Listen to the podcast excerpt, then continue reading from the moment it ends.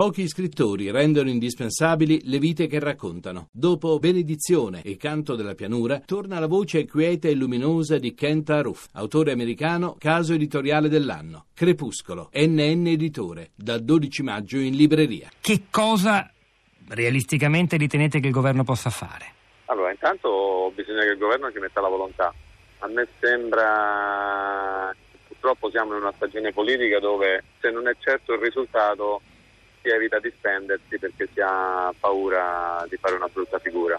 E questo è un elemento drammatico in una situazione di crisi. In una situazione di crisi la classe politica e soprattutto i rappresentanti istituzionali debbono avere il coraggio di rischiare eh, eh, anche prevedendo il fatto che si possano riuscire e questo i cittadini, i lavoratori, le persone che vedono i loro rappresentanti spendersi sono in grado di capirlo.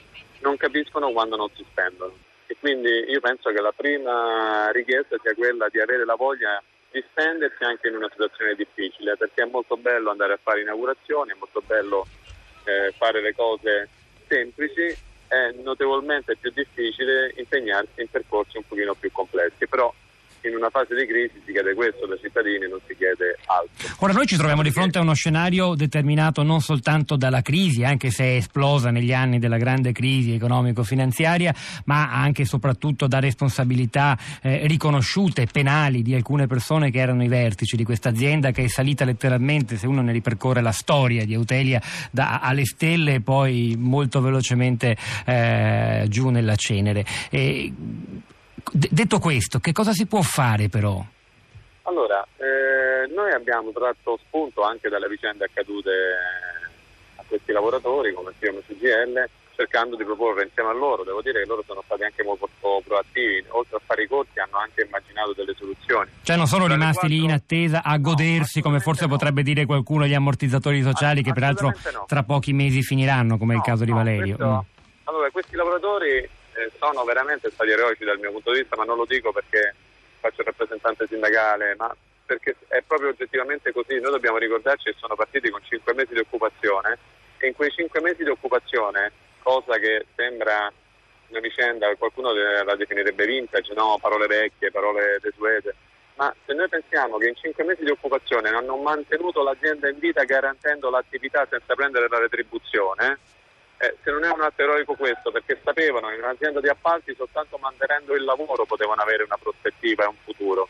E quindi questi lavoratori sono partiti sette anni fa, come diceva Gloria prima, facendo un enorme sacrificio, lavorando gratis e cacciando, facendo esposte, denunce penali, ovviamente supportati da noi, gli imprenditori che non avevano un piano industriale, ma che avevano ovviamente altre intenzioni, visto che adesso sono tutti condannati per tutta fraudolenza. E in questo contesto, in questo percorso diciamo sempre di proposta e di partecipazione dei lavoratori, hanno fatto insieme a noi altre delle proposte che sono per trovare attività.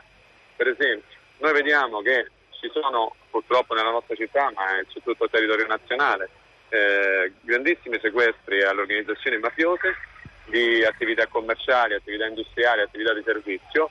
Noi abbiamo fatto una proposta, oggi quando lo Stato arriva licenzia in questi contesti Ovviamente è assolutamente opportuno ripristinare la legalità, però noi abbiamo fatto una proposta. Quando si scorgono beni mafiosi che vengono sequestrati, invece di farli morire come nel 90% dei casi avviene, di prevedere l'affidamento a soggetti che vengono da agriti industriali, da attività di un certo tipo, ovviamente coerenti con la loro professionalità, in modo da tenerle in vita e poter da lì partire eh, con prospettive nuove eh, per questi lavoratori. Sono cose che accadono in una percentuale ridottissima dei casi, soltanto quando c'è qualche giudice particolarmente attivo e diciamo così progressista che guarda un po' più avanti.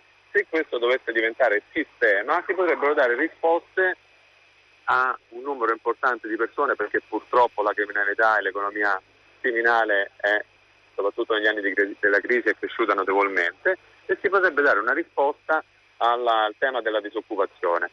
Abbiamo fatto una proposta, si è aperto un tavolo al Ministero di Grazia e Giustizia, anche con il Ministero dello Sviluppo Economico, a un certo punto però questo percorso si è interrotto inspiegabilmente dal nostro punto di vista.